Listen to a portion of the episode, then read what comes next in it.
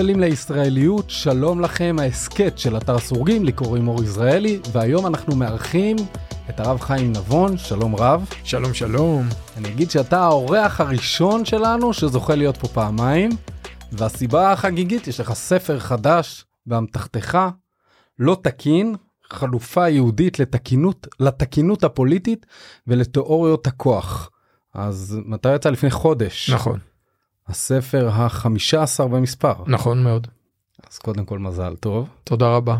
ואני- פשוט הייתי מאוד uh, לחוץ למצוא עילה לחזור שוב לפודקאסט שלכם, אה. אז לא הייתה ברירה אלא לכתוב אלא עוד לכתוב ספר. ספר. ו... כן. אמ, אני אגיד שזה אחד הנושאים המרתקים אני חושב שיש היום. אמ, אז בוא נתחיל ככה כי אתה אומר חלופה יהודית. ביהדות כפי שאני יודע אנחנו מאוד מאוד נזהרים עם המילים שלנו. אה, בפתח אה, תפילת 18 בטח שאנחנו מדברים אל הקדוש ברוך הוא אנחנו אומרים השם שפתי תפתח גם בסוף אנחנו אומרים גם תפילה לפני ש...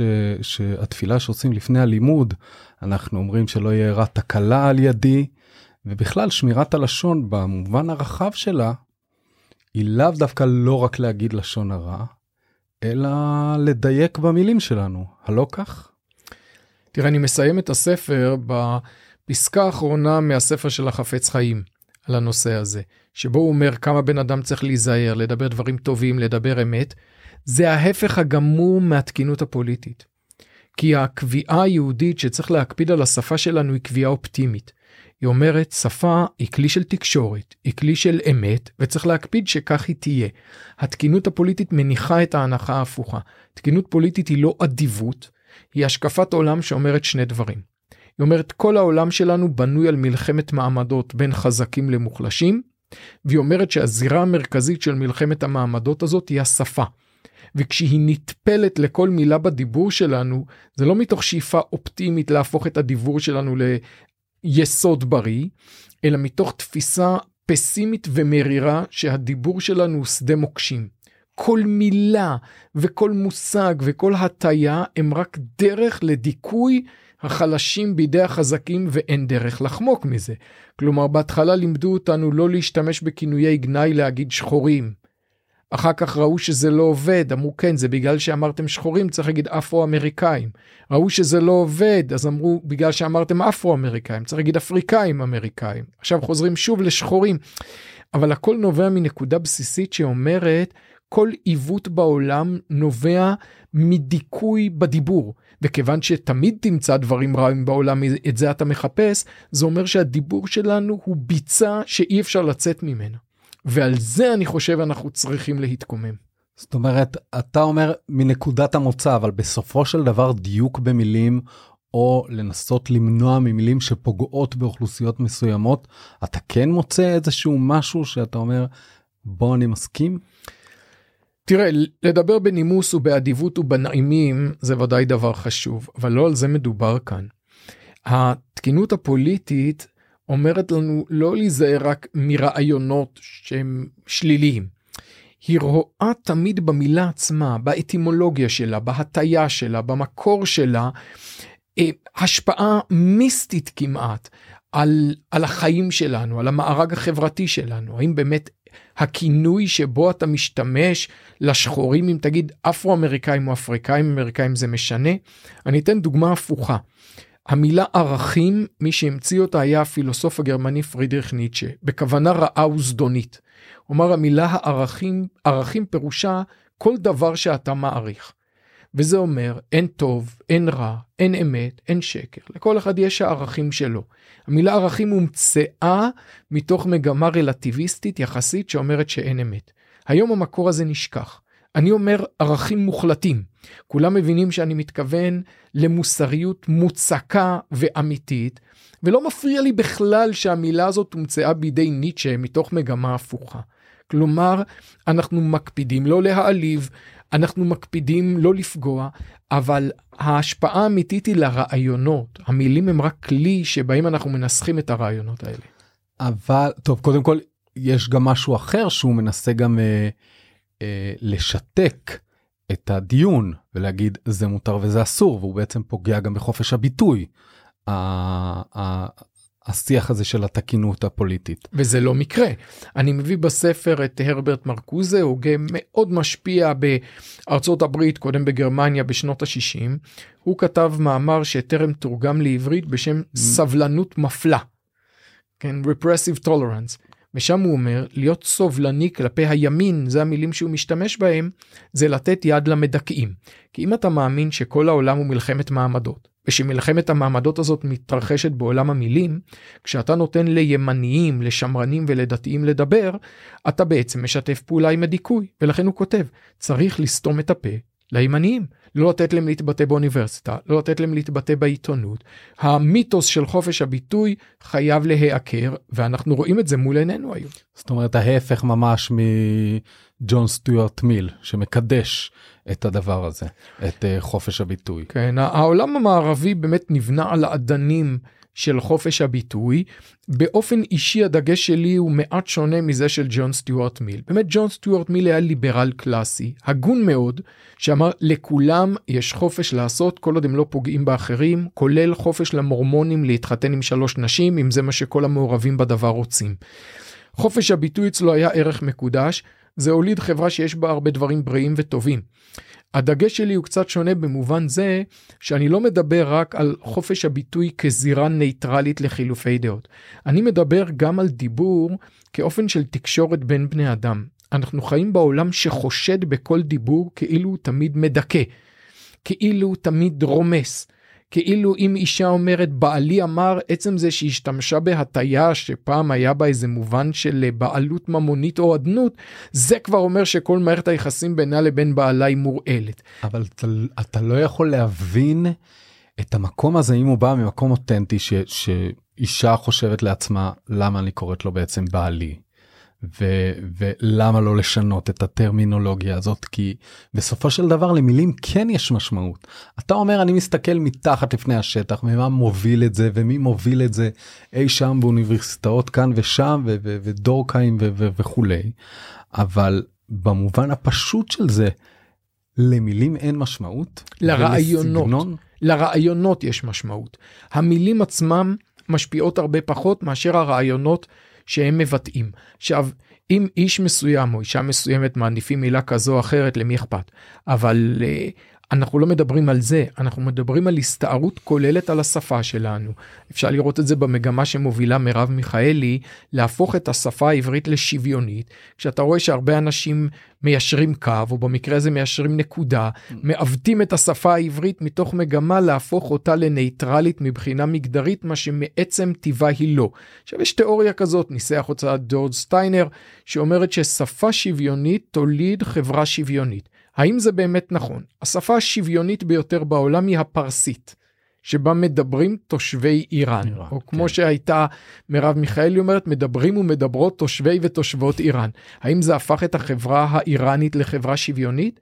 השפה האפגנית היא שפה מאוד שוויונית מבחינה מגדרית. זה הפך את החברה באפגניסטן לחברה שמטפחת או מעודדת נשים, זה פשוט מיתוס, זה מיתוס שאין לו בסיס. הוא קורה בארצות הברית, שם מציקים לדוברי ספרדית, אסור כבר להגיד לטינו ולטינה, שזה הטיה לגברים או לנשים, אלא ממציאים גם הטיות משונות שזרות לשפה הזאת, מתוך תפיסה שאם ננטרל את החשיבה המגדרית מהשפה, היא תיעלם מהמציאות. זה לא קרה, זה לא קורה וזה לא יקרה.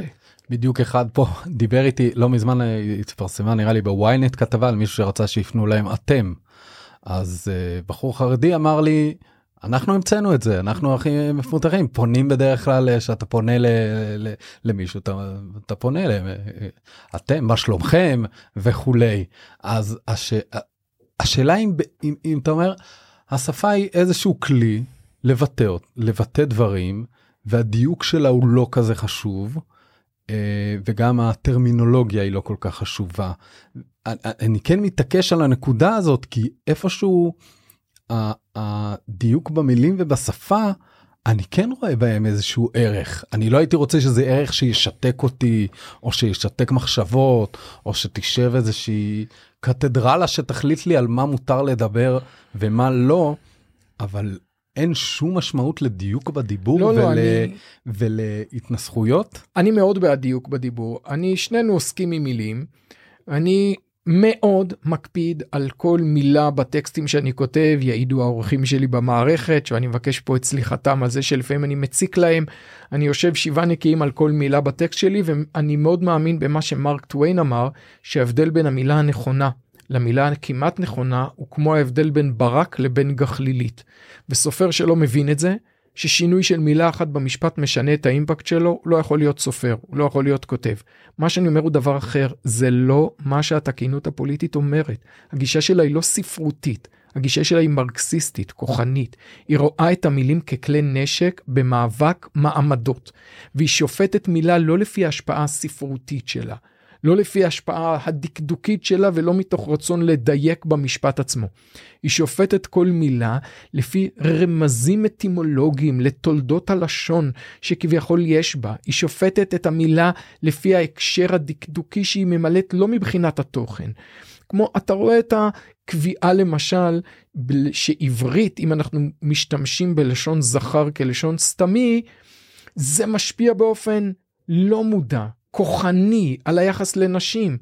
ולעומת זאת זה שמספר סודר סתמי בעברית הוא נשי זה כנראה לא משפיע כלומר המחשבה הזאת היא לא מאמצת את קווי היסוד של השפה עצמה של הדינמיקה הפנימית שלה היא משתמשת בשפה ככלי במאבקי כוח מדומיינים בין מעמדות. אז מה הסכנה הגדולה בזה בעצם? מה הסכנה? אז כולנו נשים נקודה ו- ו- ונקודה אחרי המם סופית ונוסיף... אה, אה... קודם כל ברמה הטכנית תדע שזה לא ייגמר לעולם. אנחנו רואים את זה בכל מקום שבו התקינות הפוליטית שולטת. שמשנים אין את, גבול לזה. משנים את השפה, חושבים שזה ישנה את החברה. זה לא משנה את החברה, אז אומרים לא שינינו מספיק את השפה. אבל זה לא הבעיה העיקרית. בעיניי הבעיה העיקרית בתקינות הפוליטית זה ההשקפה שעומדת מאחוריה. שהיא השקפה רעילה שרואה בכל מקום יחסי כוח ודיכוי. ולכן לספר לא תקין קראתי חלופה יהודית לתקינות הפוליטית ולתיאוריות הכוח. התיאוריות שעומדות מאחורי התקינות הפוליטית, תיאוריות שמכנות את עצמן לפעמים תיאוריות ביקורתיות. אני מכנה אותן תיאוריות הכוח כי כל מה שהן מביאות לעולם זה השקפה חד-ממדית שאומרת כל מה שיש בעולם הזה כל מה שמרכיב את החברה שלנו זה מלחמת מעמדות בין חזקים למוחלשים. זאת סכנה הרבה יותר גדולה מאשר המטרד המנג'ז של מישהו יתקן אותך על מילה כזו או אחרת. כי זה מנטרל את היכולת שלנו לקיים שיתוף פעולה חברתי אמיתי להניח שמה שמאחד אותנו גדול על מה שמפריד בינינו. אם נשפוט את החברה האמריקאית, היום החברה האמריקאית נקרעת במאבקים פנימיים שהם מולהטים ומשולהבים על ידי התפיסות האלה. אתה מדכא אותנו, הם מדכאים אותנו. כן, ראינו את המהומות של Black Lives Matter. אה, אנחנו חושב שאנחנו צריכים להיזהר גם במדינת ישראל לא להעתיק את התפיסות האלה. הסכנה הגדולה היא בעיניי בתפיסה עוד לפני היישום הממשי שלה. אז אני אשאל אני כן אכנס אני אשאר אני אצא מהפוליטיקלי קורקט אולי או, או, שכן או שלא ויישאר ב, בתרבות השיח למשל. אמ, היום יש לנו קצת אמ, אנחנו מהללים לפעמים מי שיש לו דיבור מאוד ישיר אפילו לפעמים אמ, הוא יכול להיות לא תקני אבל הוא הוא מביע את הדעות שלו בלי הנימוס הבריטי שאנחנו אתה אומר אנחנו מאוד חשוב חשוב חשובה לנו השפה ואנחנו אוהבים לפעמים את זה שמטיח את האמת בפנים. איך היחס שלך לדבר הזה? זאת אומרת האדם המנומס התרבותי אם ניקח אה, ניקח את אה, כל ישראל של לפני כמה שנים שהדיקציה הייתה מאוד חשובה והדיבור הברור היה אה, מאוד חשוב והיום אומרים עזוב תן לי מישהו שמדבר דוגרי שנותן אה, את הדברים ככה איך אתה רואה את ההשפעה התרבותית הזאת על החברה. תראה זה באופן פרדוקסלי באמת תופעה שאנחנו רואים שמצד אחד מדברים איתנו יותר על רגישות למילים ולכוחם ומצד שני בן אדם שישווה את השיח הציבורי היום למה שהיה לפני 20 שנה הידרדרנו לתהומות הביוב. אתה פותח טוויטר של פוליטיקאים בכירים, של עיתונאים בכירים, שפת טינופת, שפת ביבים. מאיפה זה בא? כי מצד אחד חסידי התקינות הפוליטית אומרים את הימניים ואת השמרנים מצווה להתקיף, כי הם המדכאים. אני שוב אומר, תקינות פוליטית היא לא נימוס. היא תפיסה של מלחמת מעמדות. להילחם במדכאים זה מצווה בלי ברקסים. מצד שני, אנחנו במחנה השני, אני מודה, לפעמים בני בריתי נגררים להגיד, אה, הם תקינים פוליטית, אנחנו נמליך איזה טראמפ שייחודו ומעלתו זה שהוא גס רוח. מזה אני גם לא מתלהב. הסיסמה שלנו לא צריכה להיות... אתה רואה את זה כריאקציה לזה? בטח, בטח. ברור שהעלייה של טראמפ והטראמפיזם הייתה תגובה לתקינות הפוליטית. הנה מישהו שמנסה להראות להם. אני כותב בספר לא תקין, שהדמות הכי לא תקינה מבחינה פוליטית בתנ"ך זה אהרון הכהן. לא בגלל שהוא היה גס רוח, להפך. הוא היה אוהב שלום ורודף שלום. הוא הראה שהשפה היא מרפא ולא כלי נשק. בעיניי התגובה הנכונה לתקינות הפוליטית היא דווקא להראות שהשפה היא מקום של ברכה, לא לשפוך אה, אה, סיר מלא טינופת על, על כל אויבי ישראל, להפך, לעשות כמו אהרון הכהן, להראות שאנחנו מסוגלים ל... אה, להפוך את השפה למקום שצומח ולמקום של בריאות ולמקום של שלום ולהיות בהירים מאוד ומדויקים מאוד אה, ולהשתמש בה ככלי מחזיק ברכה זה בעיניי. תן לי את הדוגמה הקונקרטית למה אהרון הכהן הוא הדוגמה שאתה מביא. ל... כי אהרון הכהן היה אוהב שלום ורודף שלום הוא משים שלום בין אדם לחברו כי אהרון הכהן אני אתן לך עוד דוגמה אה, הוא. יש פולמוס בעדת קורח סביב המנהיגות של משה ואהרון. ואהרון הכהן אה, מותקף על ידי זה שאומרים לו, ומדוע תסת... עלינו גם ישתרר, מדוע תתנשאו על קהל השם? בעצם מתקיפים אותו בטענה של תיאוריות הכוח. השררה של משה ואהרון היא אך ורק שררה של כוח. ואהרון הכהן מציג אלטרנטיבה. משה בפרשת קורח אומר לבני ישראל, בואו נכניס את המטות של כל הנשיאים לתוך המשכן, לקודש הקודשים, ונראה במי השם יבחר. מטה הוא סמל של כוח. שבט, כן, מרביצים בו.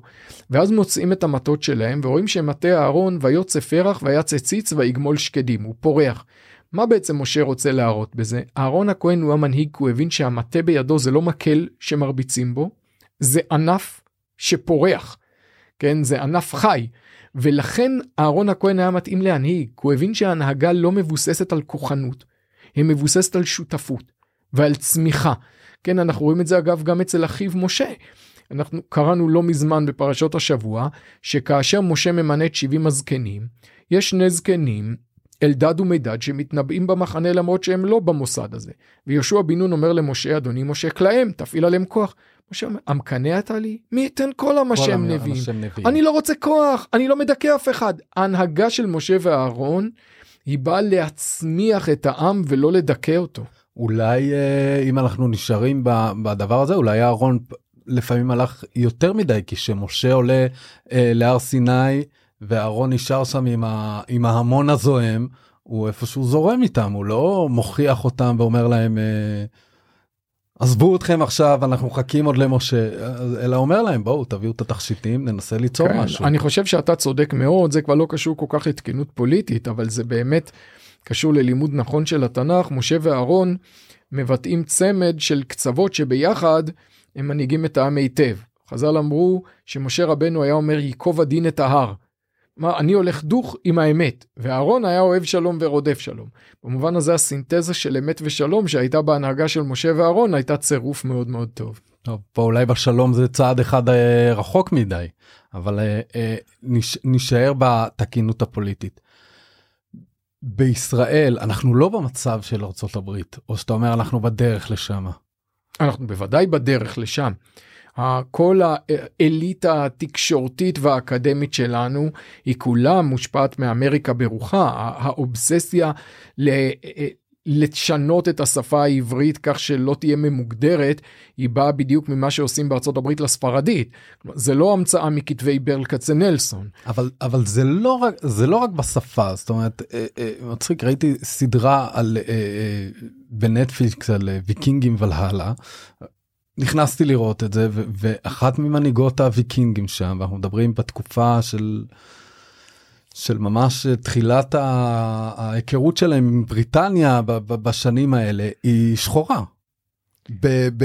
בסקנדינביה שם אחת ממנהיגות השבטים היא שחורה בגלל התקינות גם אצלנו יש את האובססיה הזאת לייצוג הכל בא מאותה תפיסה שמקור הדיכוי הוא בסמלים בתרבות בשפה לא במציאות הממשית ואז אתה רואה גם אצלנו אובססיה לייצוג בכל פאנל אקדמי או ציבורי אז מביאים אחד גבר ואחד אישה ואחד אשכנזי ואחד ספרדי ואחד ערבי ואחד להט"ב ואחד זה. כולם מיוצגים בהכל יש גיוון חוץ מדבר אחד בדעות. הדעות כולם תמיד אומרים אותו דבר כולם מיושרים לקצה השמאלי בכל פאנל אקדמי בכל כנס בכל מקום בתקשורת זה דבר כל כך מוזר שרוצים גיוון בזהויות ולא מוכנים לסבול שום גיוון בדעות זה קורה גם בישראל. זאת אומרת לא מנסים להביא דעות אחרות? אתה אתה יודע אנחנו חיים באותה מדינה אתה רואה את זה כמוני תסתכל כנס אקדמי תסתכל אה, בתקשורת אתה יודע לא השתנה הרבה מאז שידידנו אורי אורבך אמר פעם באולפן כשישבו שם שמונה פרשנים שהיה שבעה שמאלנים והוא אז הוא אמר מזל שלא הבאתם עוד ימני כי אז הייתם צריכים להביא עוד שבעה שמאלנים כנגדו והיה פה נהיה מאוד צפוף כבר. לא השתנה אני לא יודע מה שאני רואה כן השתנה יש יותר אנשים בתקשורת. מימין יש יותר אה, אה, מקום לדעות ופאנלים כבר לא נראים ככה. אז אתה יודע התקשורת פחות מעניינת אותי תשאל את האנשים האלה הם גם חווים את אותו תחושה של מיעוט בעיקר כשהם רואים מי האנשים שמאחורי הקלעים האורחים והבמאים והתסריטאים והמנהלים אבל האמת שפחות מעניין אותי התקשורת אם תיקח כדוגמה את העולם האינטלקטואלי או את האקדמיה איפה שמתעצבים רעיונות. האקדמיה הישראלית היא חד ממדית וחד דעתית בדיוק כמו האקדמיה האמריקאית. והעניין הזה בגלל ש, שלא נותנים מה שהצגת את, ה, את העמדות של מרקוזה שלא נותנים לימין כי הוא לא שייך זה איזה קליקה ש... כי, כי אני אתן לך לדוגמה ישבתי פה עם אודי ליאון ש, שסיפר על ההגעה שלו לעולם הטלוויזיה הוא למד במרכז הרב והוא תסריטאי ובמאי יצר את. uh, את מעורב ירושלמי ואחרים והוא מדבר על העניין הזה של התקשורת הוא אומר זה עניין של זמן לקח זמן עד שדתיים הגיעו הוא ישב עם אורי אורבך בשעתו שחשבו באמת איך אה, אה, מביאים אה, אה, יותר את הצדדים האלה למרקם הוא אמר זה עניין של זמן אז הוא אמר אז עכשיו יש לנו עמית סגלים ואחרים ועקיבא נוביק ו whatever וברמה הבאה זה יהיה ברמה של האורחים מנהלים. וכאלה. השאלה אם גם באקדמיה זה דבר כזה שלא היה מספיק או שאתה אומר שהצד הכוחני בעצם לא נותן מקום לדברים. אני לא חושב שיש פה קונספירציה אבל יש להם כן מודעות מאוד חזקה לשמאל הקיצוני לצורך אה, אה, בהגמוניה של דעות בעולם האקדמי והמצב באקדמיה הישראלית נהיה הרבה יותר גרוע לא יותר טוב. האקדמיה הישראלית היה פעם היסטוריונים ציוניים לרוב, סוציולוגים ציוניים לרוב, אה, אפילו יש אומרים אנתרופולוגים ציוניים. היום מדעי החברה, בל יראה ובל יימצא, אנשים כותבים לי לפעמים uh, מיילים מהאקדמיה, שאנשים אומרים לי, אתה כל כך צודק במה שאתה כותב, אבל בשום אופן אל תזכיר את שמי, שלא ידעו במחלקה שאני ימני, שלא ידעו במחלקה שאני שמרן, אסור שיחשבו, אה, אסור שידעו מה אני חושב באמת, לפעמים אפילו אנשים ממשפטים, שהוא תחום לא עד כדי כך אה, מוטה באקדמיה, ועדיין, האקדמיה הישראלית היא חד-ממדית עד כדי כך שזה משעמם אתה רואה תוצרים של מדעי החברה גם בישראל גם בעולם אתה יודע מראש מה יכתבו תיאוריות שקורות לעצמם ביקורתיות ואתה יודע מה תהיה המילה האחרונה עוד לפני שקראת את המילה הראשונה. כן יש על זה הרבה עיסוק בעולם שהיום יש מקומות שבהם לא משנה אם קוראים את שייקספיר או את התנ"ך. אמ, או את אה, מובי דיק תמיד ימצאו אותו דבר יחסי כוח ודיכוי של גברים נגד נשים שחורים נגד לבנים. אתה קורא את אותו דבר בכל מקום אז בשביל מה לפתוח שייקספיר. מצד שני אני אצדד עכשיו בעמדת ה... איך נקרא הניו ניו אה, המרקסיזם החדשים איך קוראים לה לאסכולת פרנקפורט וכאלה. אמ, בסופו של דבר אמ, אם ניקח את אה, אדמונד ברג שאמר ש... השינויים צריכים לבוא בעזרת רפורמות ולא בעזרת מהפכה שתולים הוא נחרד מהמהפכה הצרפתית.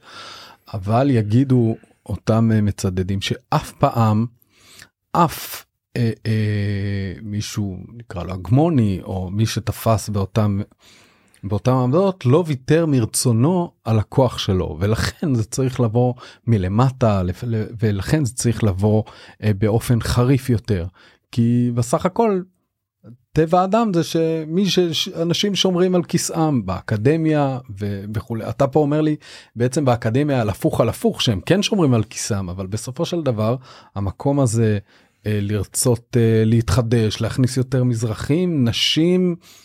אה, חרדים לחברה הישראלית אם לא הייתה אה, התקוממות מלמטה אף אחד מלמעלה לא היה נענה לזה. זה שקר אה, מוסכם ומקובל מאוד אבל אם אתה מסתכל למשל על תולדות אנגליה הזכרת את אדמונד ברק ההוגה השמרני הגדול שהמדינה האנגלי חשוב. אנגליה הייתה התפתחות איטית מתמשכת ורציפה במשך מאות שנים של הרחבת מעגל השולטים והרחבת מעגל זכות הבחירה. כן אנחנו רואים את זה לפחות מהמאה ה-15 והלאה. אבל זה לא היו לפני. נשים שיצאו לרחוב גם באנגליה ודרשו זכות הצבעה? אז כתב לנו, כתבו לנו היסטוריון הישראלי יעקב קאט והיסטוריון אמריקאי רוברט קונקווסט, שכשאתה מסתכל על האנגליה, אתה רואה שוב ושוב שמתרחבת מתרחב מעגל זכות הבחירה בהתחלה רק למלך ואז לכמה אצילים ואז לעוד אצילים ואז לעשירים שאינם אצילים ואז לעמידים שאינם עצירים ואז במאה ה-19 לעניים בלי מהפכה. לא, הטענה... לא, לא מהפכה אבל השאלה אם, אם יש את הדרישה והזעקה ולהגיד היי יש פה עוול מישהו הרי יצר את זה לא נראה לי ש, שהמלך בעצמו אמר שנייה למה לא לחלוק את הכוח שלי עם האצילים. תקשיב בדינמיקה פנימית של חברה. אז ודאי שאנשים מתמקחים ואנשים מפעילים לחצים. זה חלק מדינמיקה בריאה של חברה. השאלה היא אחרת. השאלה אם אנחנו רואים את החברה כבנויה על עמוד שדרה של דיכוי כוחני שאין ברירה אלא לנתץ בכוח. או שאנחנו מבינים שהחברה היא בנויה ביסודה על שותפות בריאה ושאת העוולות שיש בה הם לא עמוד השדרה של החברה אלא התוספתן שלה. אפשר להתמודד איתם באופן נקודתי. באופן קמעונאי ולא באופן סיטונאי. והאמת שזה עבד, אנגליה היא לא פחות דמוקרטיה היום מאשר צרפת, ומעולם לא הייתה בה מהפכה. אנחנו רואים התמודדות איטית, הדרגתית, שבהם אנשים אולי לא מוותרים על עמדות כוח והשפעה בהתנדבות, הם באים ואומרים, קח אתה העני את כל הכסף שלי. אבל בחברה בריאה וצומחת, יש תלות הדדית, בן אדם צריך יותר עובדים או יותר שותפים או יותר מצביעים. זאת אומרת, הקונפליקטים הם משהו טבעי ואפילו טוב שיכול לפתח, אבל אתה חושש מעולם חדש עד, ה... עד היסוד, עולם ישן עד היסוד מחריב? תראה, הפגינו פה לפני כמה שנים יוצאי אתיופיה במחאה על אלימות של משטרה כלפיהם. עכשיו כנראה זה קורה שיש אלימות מוגזמת של המשטרה כלפי יוצאי אתיופיה אבל היה אנשים שניסו להסיט את המפגינים האלה ולהלעיט אותם בסיסמאות מהעולם האמריקאי של Black Lives Matter. נכון. עכשיו בעולם האמריקאי למרות שגם שם הסיסמאות האלה מוקצנות והרבה פעמים מסולפות בוא נגיד שבכל זאת השחורים באו לשם כעבדים זה חתיכת טראומה וכשאלה הסבא שלי הביא את הסבא שלך באונייה בתור עבד זה חתיכת טראומה להתמודד איתה. סיפור שלנו הפוך לגמרי. החברה הישראלית נבנתה לא על סיפור של עבדות על סיפור של קיבוץ גלויות. הביאו לפה מקצה העולם את יוצאי אתיופיה שנהרו לכאן מאהבת ציון. ומחיבת ירושלים. הסיפור הוא סיפור אופטימי. ברור שיש קשיים בדרך. כשאנשים כל כך שונים ממקומות כל כך שונים נפגשים אחרי כל כך הרבה שנים שלא היינו ביחד, ברור שיהיה הרבה פצעים.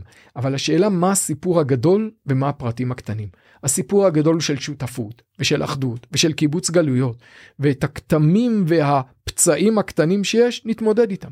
אני חושב אבל שפה אולי יש אה, משהו בפסימיות החברתית שלנו הוא גם אופטימי הרי בסופו של דבר אנחנו מתמודדים פה יש לנו גם עימות לאומי כל הזמן אז אנחנו לא יכולים להרשות לעצמנו.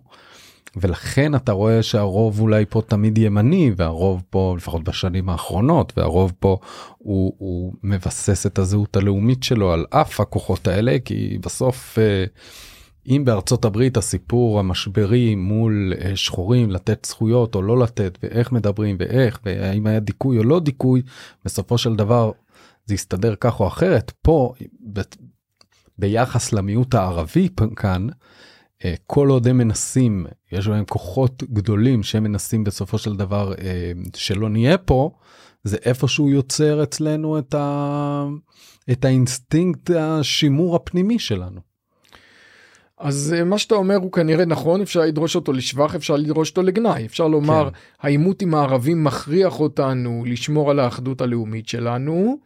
מהצד השני אם חלילה אנחנו לא נעמוד בזה אם חלילה לא נשמור על האחדות הלאומית שלנו אנחנו יודעים שהמחיר יהיה עצום. כלומר אנחנו יודעים שיקראו לנו לדגל כנראה גם בעתיד כמו שנקראנו לדגל בעבר להגן על המדינה הזאת. אנחנו צריכים להיות מוכנים לעמוד ולהגן עליה אנחנו לא יכולים להרשות לעצמנו להשתעשע במה שהאמריקאים יכולים להרשות לעצמם. בדיוק.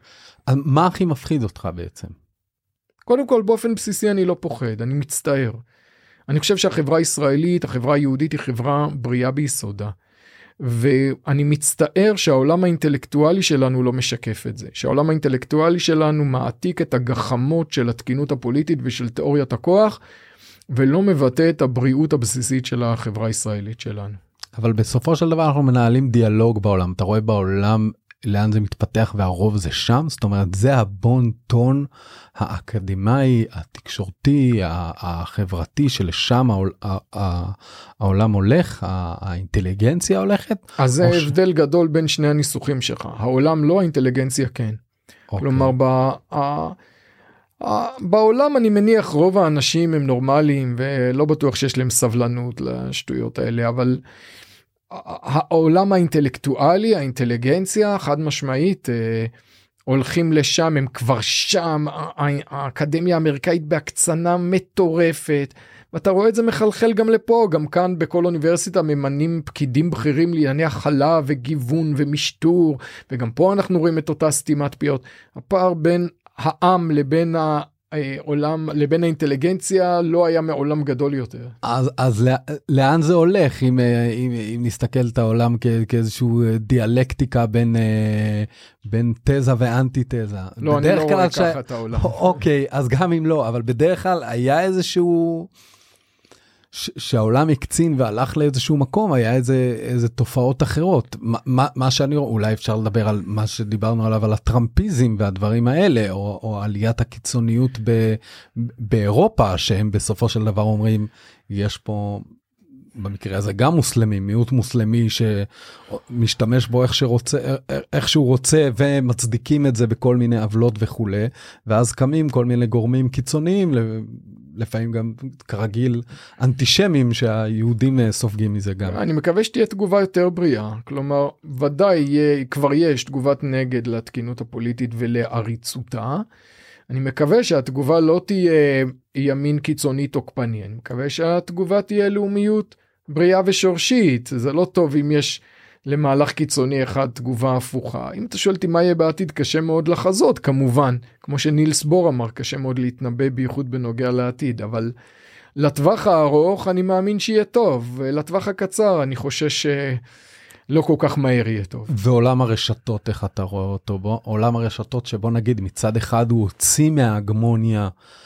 של התקשורת של מי שהיו אחראים על איך מעבירים מסרים והעניק אותה לציבור מצד שני יש איזה כוח עלום שמחליט את מי אנחנו מצנזרים ואת מי לא. איך אתה מסתכל על העולם הזה ויש את תיבות התעודה ש, שכל אחד נמצא באטמוספירה שלו ואולי אין באמת תקשורת. תראה יש דבר מדהים שחברת טוויטר חסמה את נשיא ארצות הברית דונלד כן. טראמפ שזה דבר שלא יאמן אני לא מאוד מאוד חובב טראמפ. אבל זה פשוט לא יאמן זה נשיא ארצות הברית אדם עם עשרות מיליוני עוקבים. איך טוויטר חסמה אותו. זה לא יאמן העריצות התקשורתית שיש ברשתות הגדולות האלה היא מאוד מתסכלת כולנו יודעים שיש דברים שאתה לא יכול לכתוב בטוויטר ובפייסבוק אולי גם ברשתות אחרות אבל אני פחות מכיר. אה, ו- וזה מאוד מתסכל זה גם דבר שבסופו של דבר אה, יוביל תגובת נגד או שהרשתות האלה או שהרשתות האלה יתאפסו אבל אני באמת יותר ממוקד בעולם הרעיונות או בגלל נטייה אישית אבל או בגלל שאני באמת מאמין ששם קורים הדברים החשובים. בסוף הרעיונות שאנשים הוגים בספרייה, בחדר סגור, נשמע מנותק מהעולם, יושב איזה מרקוזה באיזו אוניברסיטה בארצות הברית וכותב איזה רעיון מטורלל, והופ, כמה שנים אחר כך פתאום זה משנה את העולם. זהו, גם היום עולם הרעיונות הוא זה שקובע, ש, ש, שקובע לנו את המציאות? מאוד, או... מאוד, מאוד. תשמע איך כל עולל היום יודע להגיד הסללה. המילה הסללה מאיפה היא? זה לא מהתנ"ך, זה לא, זה לא מגני הילדים, זה מהאקדמיה, איזה פרופסור למדעי החברה המציא מילה, ופתאום כולם עם רעיונות מאחוריה, כן, פתאום אה, כולם נסחפים בגל, ה, אה, בגל הרעיונות המשובש הזה. כי על פניו זה נראה שמדעי הרוח והחברה הם בקריסה טוטאלית. אה, אה, אה, ההייטק פורח, מה שקובע לנו, אם אני נדבר על עוד הוגה שדיבר שהמדיום הוא המסר, אז המדיום היום הוא פלאפון קטן ששולט לנו בחיים, שהרשתות אנחנו מנוהלים, מנוהלות על ידו, בסופו של דבר יושבים המתכנתים והאנשים האלה שעושים המון באז ברשת, ונראה שהם אלה שקובעים במציאות, ואותו פרופסור אה, אה, אה, אפרורי שיושב אה, בספרייה המאובקת שמי בכלל יושב היום בספרייה הכל נגיש לכף היד אנחנו בשבוע ספר וסביב ספר חדש אבל אבל זה נראה שעולם הנטפליקס יותר שם ואתה אומר בסופו של דבר הפרופסור הזה הוא עדיין זה שקובע. חד משמעית יש לנו סיפורים קודם כל על מה קורה בגוגל איזה סדנאות. שהם מכריחים את המהנדסים שלהם לעבור, מה קורה למי שמביע עמדה לא פרוגרסיבית בחברות האלה, אנשים משלמים מחיר. בסוף, דווקא בן אדם שעוסק בטכנולוגיה ובהנדסה, לא תמיד יש לו הכלים האינטלקטואליים להתמודד עם רעיונות שמפותחים במדעי החברה, ואנשים כן רוצים איזשהו הוואי רעיוני, והם מאמצים את מה שהם מלעיטים אותם אה, בהם מכל מקום. אמ, אני, אני לא מסכים באמת עם התפיסה שה, שהמדיה הוא המסר ושכל מה שקובע זה הרשתות. אנחנו רואים היום השפעה עצומה עצומה לרעיונות שנהגים באקדמיה. אני כן מסכים שאנחנו רואים משבר במדעי הרוח ובמדעי החברה חלקית בגלל זה ממש. כי כאשר כל מה שהתחומים האלה מייצרים כמעט זה תפיסות של דיכוי ושל מלחמה ושל כמה העולם אה, מבטא מאבק כוחות אינסופי זו תפיסה מאוד דלילה שלא נותנת לך טעם לחיים ולא בשביל מה לקום בבוקר.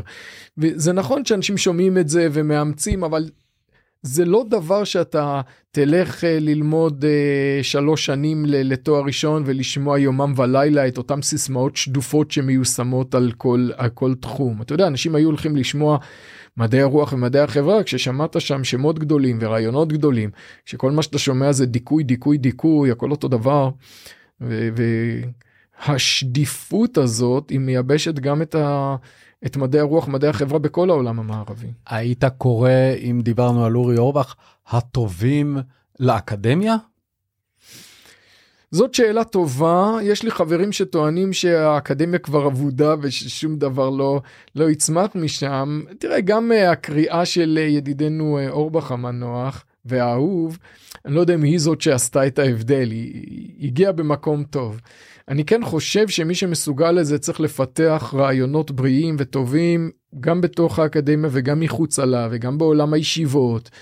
אה, זה מה שאני מנסה לעשות, לזה אני מקדיש את חיי, לניסיון לפתח עולם אינטלקטואלי שיהיה חלופה לצחיחות הזאת שקורית היום בעולם האקדמי.